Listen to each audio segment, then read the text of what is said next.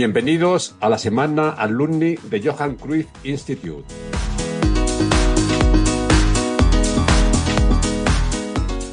Una semana en la que compartiremos la experiencia de cuatro antiguos alumnos de la escuela y su día a día actual, trabajando en la industria del deporte. Hola, ¿qué tal? Yo soy Alex Tusamen y os doy la bienvenida a la semana alumni del Johan Cruyff Institute en Impulsing. Eh, a través de nuestro podcast Sports Talks vamos a entrevistar esta semana a cuatro profesionales que actualmente trabajan en la industria del deporte, que fueron alumnos del Johan Cruyff Institute y vamos a hablar de cosas muy interesantes que seguro que van a ser muy atractivas para todas aquellas personas que se están pensando en hacer un máster o en entrar a trabajar en la industria del deporte. Y es que desde su fundación en el año 2002, Johan Cruyff Institute forma deportistas, gestores del deporte y otros profesionales en áreas como la gestión deportiva, el marketing deportivo patrocinios, la administración y dirección del fútbol y el coaching. Actualmente, para que os hagáis una idea, ofrece 92 programas y su expansión la verdad es que ha sido imparable en los últimos años. Tienen 12 delegaciones en todo el mundo y presencia física en países como España, Holanda, Perú o México. Eh, para que os hagáis una idea, han formado allá alrededor de 10.000 estudiantes entre sus aulas en modalidad presencial y online. Eh, estoy muy contento de daros la bienvenida a la Semana Alumni del Johan Cruyff Institute porque es un nuevo evento online que hacemos en, en Impulsing y en el que os vamos a acompañar esta semana de lunes a jueves con un episodio diario con un profesional del sector que, como os digo, estudió en esta escuela de posgrado, en el Johan Cruyff Institute. Y bueno, hoy empezamos con este primer episodio y esperamos que, que os dé claridad, transparencia y que sobre todo os permita ver cómo trabaja un profesional de la industria deportiva. Bueno, Alex, ¿qué tal? Bienvenido a las Sports Talks de Impulsing. Un placer tenerte por aquí. Hola, Alex. El placer es mío. Muchas gracias. Bueno, hoy va de, hoy va de tocayos el tema. Sí. que, bueno, nada, eh, un placer tenerte con nosotros, como te decía. Eh, quiero empezar esta, este episodio preguntándote un poco por, por, tu vínculo con la industria del deporte y cómo llegas eh, al Cruyff Institute. ¿Cómo es que decides eh, ¿Ya tenías claro que querías estudiar la industria del deporte o, o, cuál es tu vínculo con el sector para a día de hoy estar trabajando en el Departamento de Marketing y Patrocinios de la Federación Andorrana de Fútbol? Muy bien, bueno, te sonará muy típico, pero como cualquier niño pequeño yo quería ser profesional, ¿no? De, en mi caso de baloncesto. Anda. Y bueno, decidí, decidí tirar por las ciencias del deporte en, cuando estudié, estudié el, el, grado, es porque en ese momento la gestión deportiva era como, estaba en proceso de desarrollo, ¿no? Aún no habían las, car las carreras eh, bien formadas, entonces, bueno, dije yo me tiro a la piscina con ciencias del deporte y después de ahí vi que la, la rama que más, que más me encajaba junto con mis, mis gustos para empresariales o, o AD y lo que sea business, eh, me encajaba gestión deportiva. Entonces ahí fui tirando por este, por este caminito hasta terminar en, en Johan Cruyff Institute, que, que, bueno, la verdad cumplió con, con mis expectativas en cuanto a, a, lo que iba buscando. ¿Qué programa realizaste ahí en el Cruyff Institute? Yo realicé el, el máster universitario de gestión deportiva con, que bueno, que se la hacen conjuntamente con la UAB. ¿Y qué tal eh, la experiencia al fin y al cabo cuando te, te, imaginabas que al fin y al cabo un máster en gestión deportiva iba a ser así? Eh, digamos que todos esos módulos cumplían con lo que tú ibas viendo? ¿Cómo fue un poco tu experiencia cuando llegas, eh, lo que te encuentras, digamos? Ese choque, ¿no? Porque eh, pasas de, de, estar más en el área de, de deporte, ¿no? A, a Sí. estar más en el área de gestión, ¿no? De alguna forma. Correcto, no, sí, yo cuando, cuando estuve mirando qué másteres elegí, ¿no? Vi, todos los planes eh, formativos educativos de diferentes eh, másters y este me encajaba, me encajaba porque tocas de, al final todas las áreas que, que como gestor deportivo te puedan llegar a, a interesar, ¿no? Gestión de eventos, gestión de instala- instalaciones, finanzas o economía, que, que a priori yo era lo que más miedo me daba y sí que es verdad que te hacen una prueba de acceso para, para ver si te falta, si tienes em, ciertos, ciertos puntos que tienes que mejorar, pues entonces ya antes de empezar el curso haces un, un, pequeño, pequeño curso recordatorio para introductorio a lo que después serán las clases de finanzas y economías, que en mi caso me me ayudado mucho por, por esa, bueno, por esa falta de formación en ese, en esa área, ¿no? Y metiéndonos más en detalle, eh, en base a tu experiencia eh, práctica, ¿qué, ¿qué, clases te llamaron? ¿Alguna clase que te llamara la atención en particular? ¿Algún profesor que digas, bueno, profesor, eh, algún profesional de algún área o disciplina deportiva que dijeras, bueno, esta clase ha sido tremenda o este profesor em, es un profesional que, como la copa de un pino, al fin y al cabo, nos ha contado aquí su día a día, pero eh, ha sido como un punto de inflexión a lo mejor. Sí, no, la verdad es que todos los profesores, como comentas, son, son profesionales del, del sector y la verdad que cada uno en su área eh, son, son expertos, son expertos. Y, y yo, bueno, a mí lo que más me gustaba al final era patrocinio deportivo, que nos lo daba Cinto Agram, que, bueno, es un, un gran profesional y lleva muchos años en el, en el mundo del patrocinio. Y después, por otro, por otro lado, una que me sorprendió, que a priori decía, no, no sé si me va a gustar del todo, que bueno, era gestión de eventos, que quizás era un poco más organización de muchas cosas. Y bueno, con el profesor Da- David Hidalgo, que, que, bueno, actualmente es CEO de Gran Valira Resource, pues eh, nos dio, nos dio ese, esa pasión, ¿no? Contaba las cosas con una pasión que al final hacía que la asignatura te gustaba y actualmente en todo lo que es eventos a mí me, me apasiona. Claro, porque en tu día a día tú ahora tienes que lidiar con, bueno, eh, trabajas en marketing y patrocinios, como hemos dicho, la Federación Andorrana de Fútbol, pero en tu día a día ahora, eh, al fin y al cabo, en, en- en esa búsqueda de patrocinios también luego tendréis que activar, ¿no? Y activar normalmente es a través de, de diferentes eventos que seguro que, que todo esto te habrá, digamos, por lo menos acercado un poco más a la realidad, ¿no? Sí, sí, la verdad que en, en la asignatura de, eventos, junto con la de patrocinios, había un proyecto que era común entre estas dos eh, asignaturas y que trataba de eso, de activar patrocinios en un, en un caso real y de ver cómo lo hacías, cómo rentabilizabas esa zona, cómo, cómo organizabas jerárquicamente por, por niveles de importancia. Y bueno, eso me acercó, me acercó a esa realidad y la verdad que vi que me gustaba tanto que seguí después eh, mi formación con ese sentido y, y bueno, actualmente me sirve para, para mi día a día, sí, está claro. ¿Qué crees que es más complejo, eh, según tu opinión? Obviamente, el cerrar el patrocinio o el activarlo. Y, y- y- sé, creo que lo que me vas a decir, A ver, pero el... quiero, quiero Sí. escucharlo eh, de ti, ahora, ahora intercambiaremos seguro que opiniones. Y que es verdad que, que cerrarlo es, es muy complicado, muy complicado, sí que, y más en un mercado como, como el andorrano, que, todos los, los agentes que podrían ser em, patrocinadores o todas las empresas, pues son más limitadas, para decirlo así, y, y a veces es lo complicado, ¿no? Tener ese, ese primer contacto, tener esa, esa voluntad por la otra parte de, cerrar un, patrocinio, y después la activación es más tema de, de ir haciendo cosas creativas, ¿no? Eh, que ves que por una, por una vía no puedes, no puedes activarlo, pues bueno, buscas otras diferentes que tengan al final también impacto y que, y que al final sea beneficioso para las dos partes, ¿no? Y sí que, no sé qué ibas a decir tú, pero a mí lo que más me cuesta es cerrarlos. Totalmente, hemos coincidido en opinión. Obviamente, lo, lo digamos, donde está el reto, ¿no? Es, es encerrarlo, por supuesto, yo opino exactamente igual, pero luego también, depende del patrocinador, también tiene que ser complejo, ¿no? Porque al fin y al cabo un patrocinio es invierto uno para sacar dos. Eh, luego también, eh, en esa búsqueda siempre comercial, luego tiene que ser complejo ver esos patrocinadores para saber dónde está su retorno, ¿no? Porque a lo mejor alguno busca un vínculo más comercial para sacar partido a, su producto o a lo mejor otro busca más eh, branding, por ejemplo, vosotros ahí obviamente en toda la zona de Andorra. Entonces, eso también tiene que ser complejo, ¿no? De alguna forma.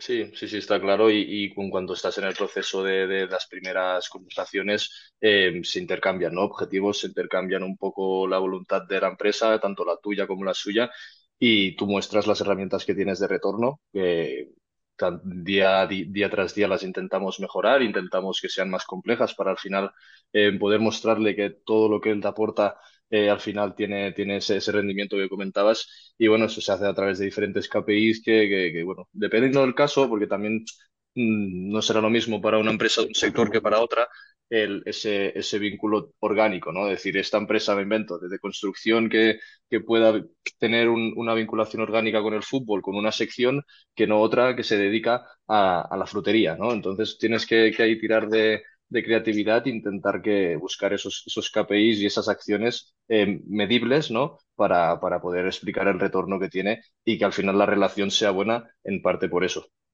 Sí, ahora te preguntaremos, seguro más adelante en la entrevista, te, te preguntaremos por algunos ejemplos prácticos que seguro es muy interesante para todos nuestros oyentes. Y te quería preguntar también, por cerrar un poco la parte más académica de, de esta entrevista y compartir más tu experiencia, em, ¿algún viaje, charla, ponencia o asistencia a evento que con el Cruyff Institute dijeras, wow? también igual, me, imagino que al final ya no solo el viaje, sino son las personas o, quien te da esa charla, ¿no? Esa ponencia o las personas que vais descubriendo, ¿no? En esa relación de networking que, que imagino que durante el máster viviste.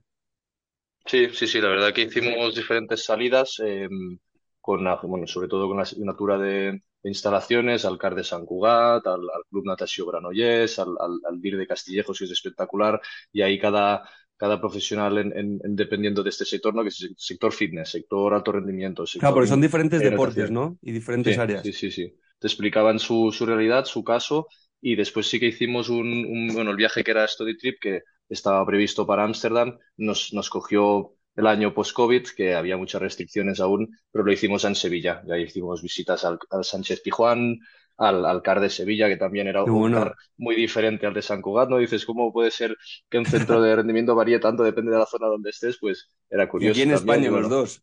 Sí, sí. Y ponencias de, de, buen nivel, eh, muchas, muchas. Eh, me recuerdo allí en Sevilla también que vino el que se encarga de la sección de esports del Betis, que, que, que me sorprendió cómo cómo el Betis se había involucrado en este, en este ámbito y, bueno, así como, como está, varias. Es increíble lo de los eSports. ¿eh? Aquí hemos tenido un par de episodios hablando de los eSports y cómo los clubs se están introduciendo en ese mundo, pero ya no solo con el FIFA, sino con eh, diferentes juegos donde compiten.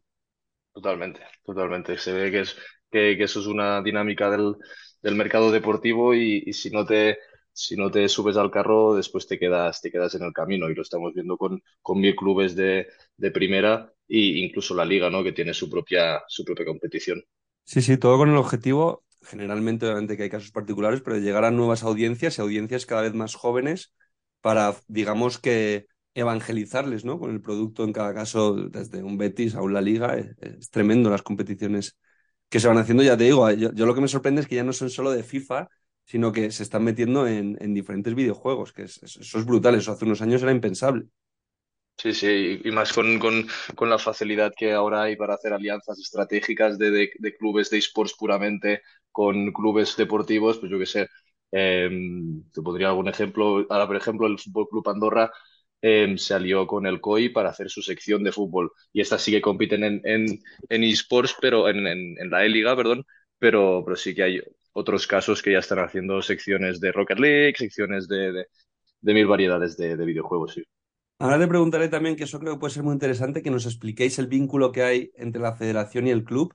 Pero para cerrar, eh, te quería preguntar también si eh, todo ese networking que hacéis, ¿seguís en contacto? Eh, los estudiantes, tu promoción de alguna forma. ¿Sí? ¿Trabajan algunos de ellos con los que seas en contacto en el sector o dónde están ahora mismo?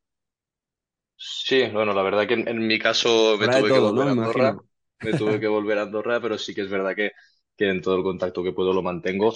Em, tengo algún compañero que a raíz de sus prácticas en la en el Johan Cruyff encontró trabajo, está trabajando en, en, en ITIC, que es una consultoría de gestión deportiva muy, muy, conocida en Barcelona. Después otro que, que, se fue también a su, a su ciudad natal y ahora está en la, en la Rafa Nadal Academy. Ahí hay varios compañeros que sí que están, que están en el sector y, y por lo que he escuchado muy contentos, muy contentos.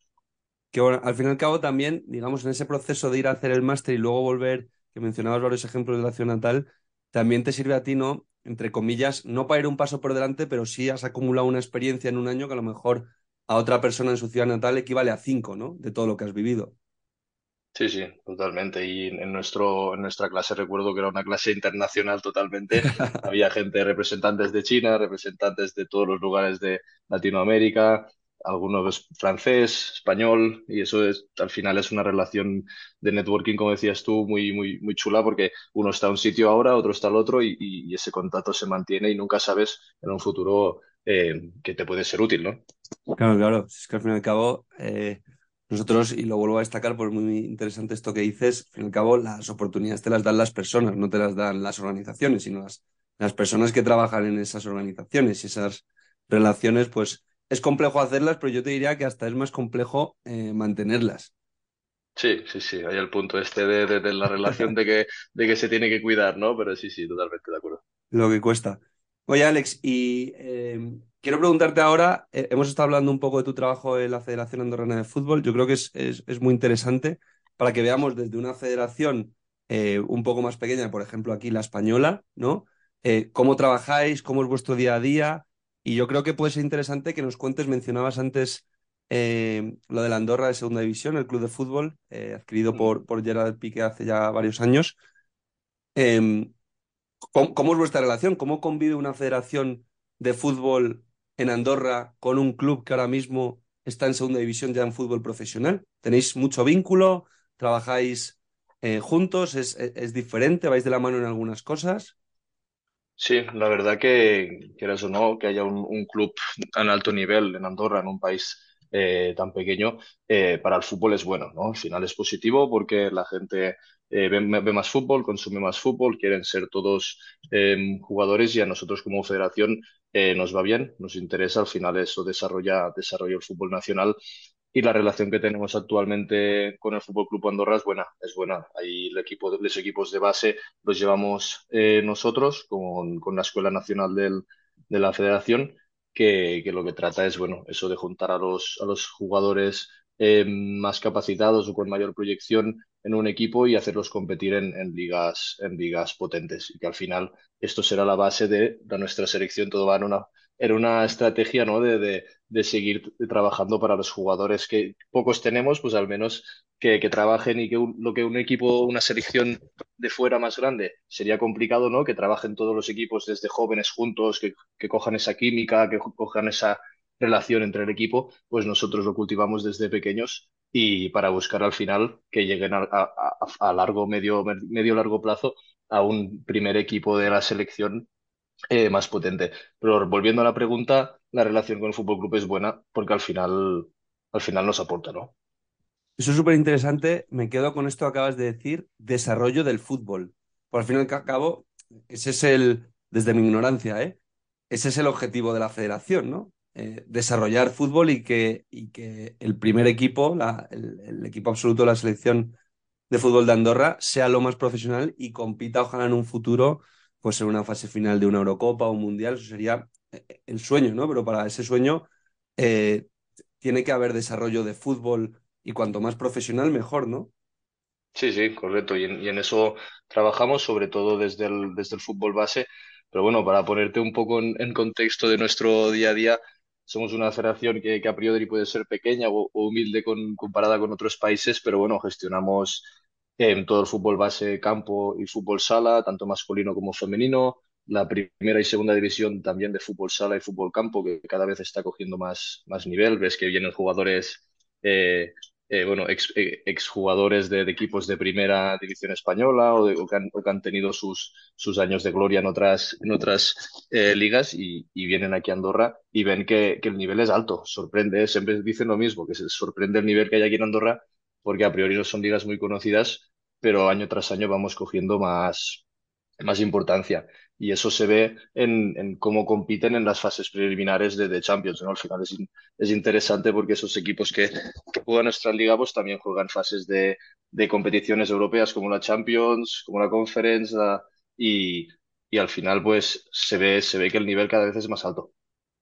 Eh, eh, eso desde la parte de desarrollo y desde la parte de marketing y patrocinios que mencionabas antes y nos, has dado- nos has dado ya alguna píldora. Mm. em, ¿Cuán diferente es, por al fin y al cabo, marketing, patrocinios? Patrocinios, al fin y al cabo, como hablábamos antes, eh, tratar de buscar, eh, digamos, esos sponsors, ¿no?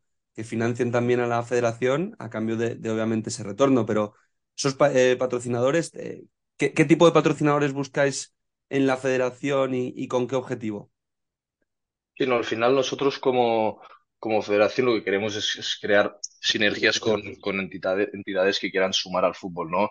Y, y llevarlo hacia donde creemos que va el, patrocinio actual, que, que trataría de, de, de, de tener o crear una relación donde, donde sea win-win, ¿no? Que, que, que, las dos partes sean partícipes del, del proceso y que se obtengan frutos a raíz de, de esta colaboración, ¿no? Si que la, el patrocinio al uso de yo te pago X a cambio de de tanta visibilidad, pues bueno, estamos intentando evitar eso e ir un paso más allá eh, con, con- con todas las oportunidades que pueda ofrecernos cada, cada patrocinador. Qué bueno. Em, y luego también es muy interesante em, saber si, si estáis trabajando en algún proyecto en concreto o hacia dónde va a evolucionar todo. Mencionabas toda la parte de, de desarrollo del fútbol, pero ese desarrollo del fútbol está puesto desde la parte deportiva, desde la base, como comentabas, Y, pero, pero como federación, eh, obviamente, jugar alguna fase final, diríamos que puede ser un objetivo en el medio plazo. Ostras, ojalá, ojalá.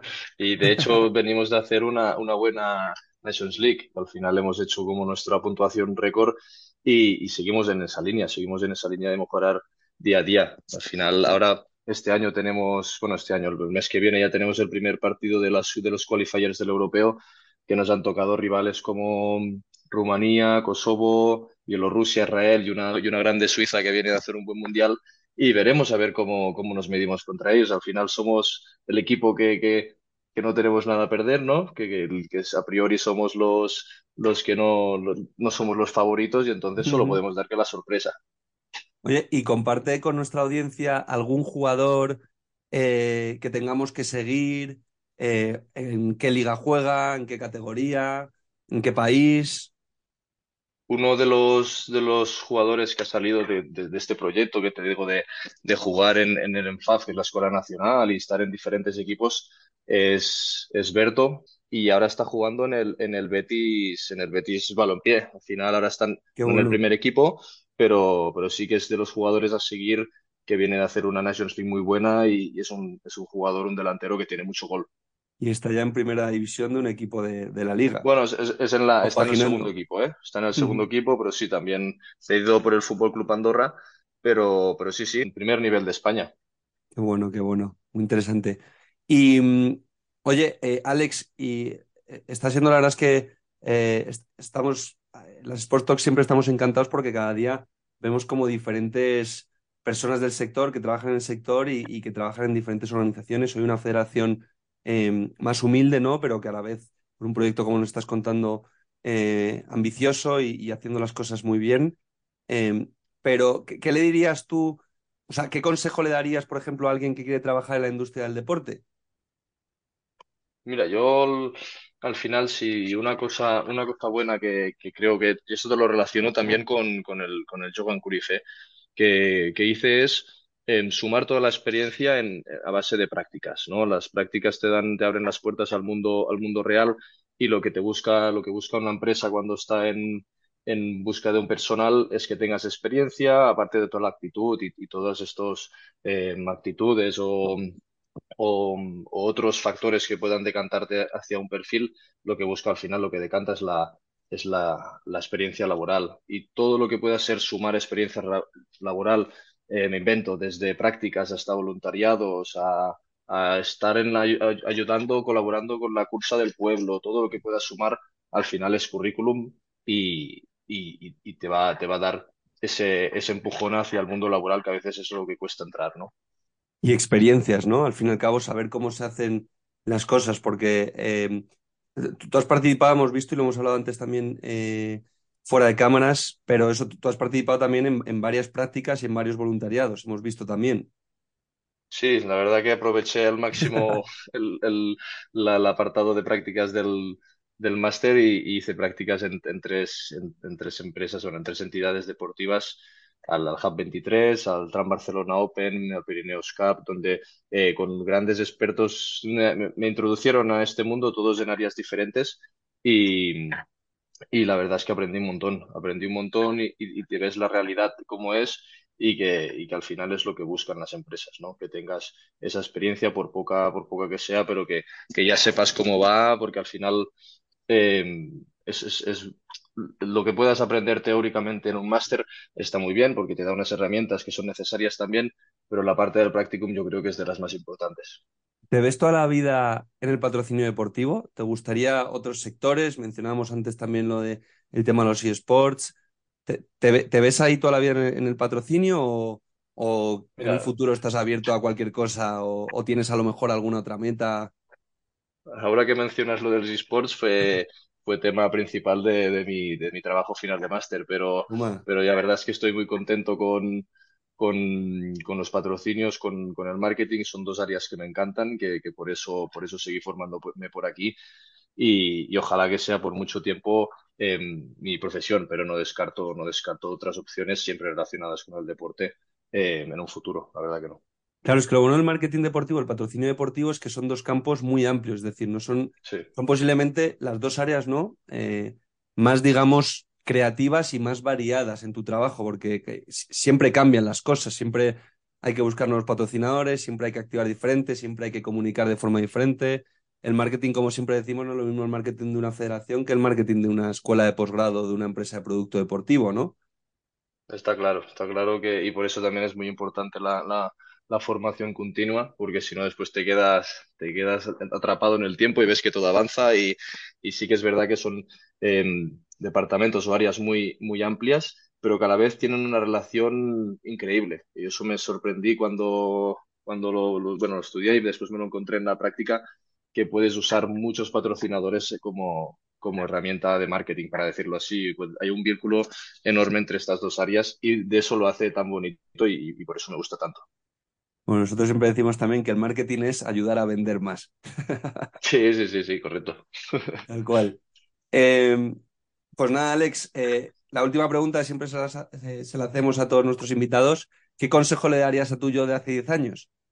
Bueno, a mi yo de, hace 10 años y a, y mi yo de, ahora, eh, que, siempre por, eh, por, pequeño que sea el paso que haces o siempre sea con fuerza, ¿no? Y para adelante. Al final, todo lo que vayas a hacer te, te, te caminará para un futuro u otro, entonces hacerlo con decisión, con, con firmeza y, y, siempre para, para adelante. Y por pequeño que sea, siempre va a ser útil y, y, y tú quizás piensas, hostia, de esto quizás eh, ha sido un mal paso. No, siempre, siempre, si es para adelante, siempre es bien. Por un motivo o por otro, siempre, siempre estará bien. Entonces, enfocarte, enfo ver, tu, ver tus objetivos, estar centrado y enfocarte hacia donde quieras ir.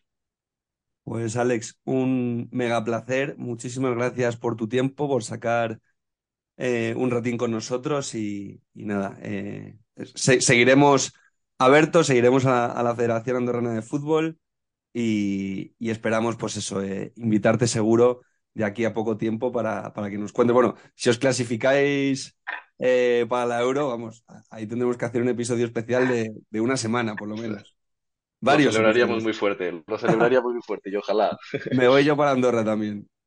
Muy bien. Bueno, pues Alex, muchas gracias, el placer Alex. ha sido mío, el placer ha sido mío. Muchas gracias por, por invitarme y espero que todo vaya muy bien. Nos vemos pronto, gracias.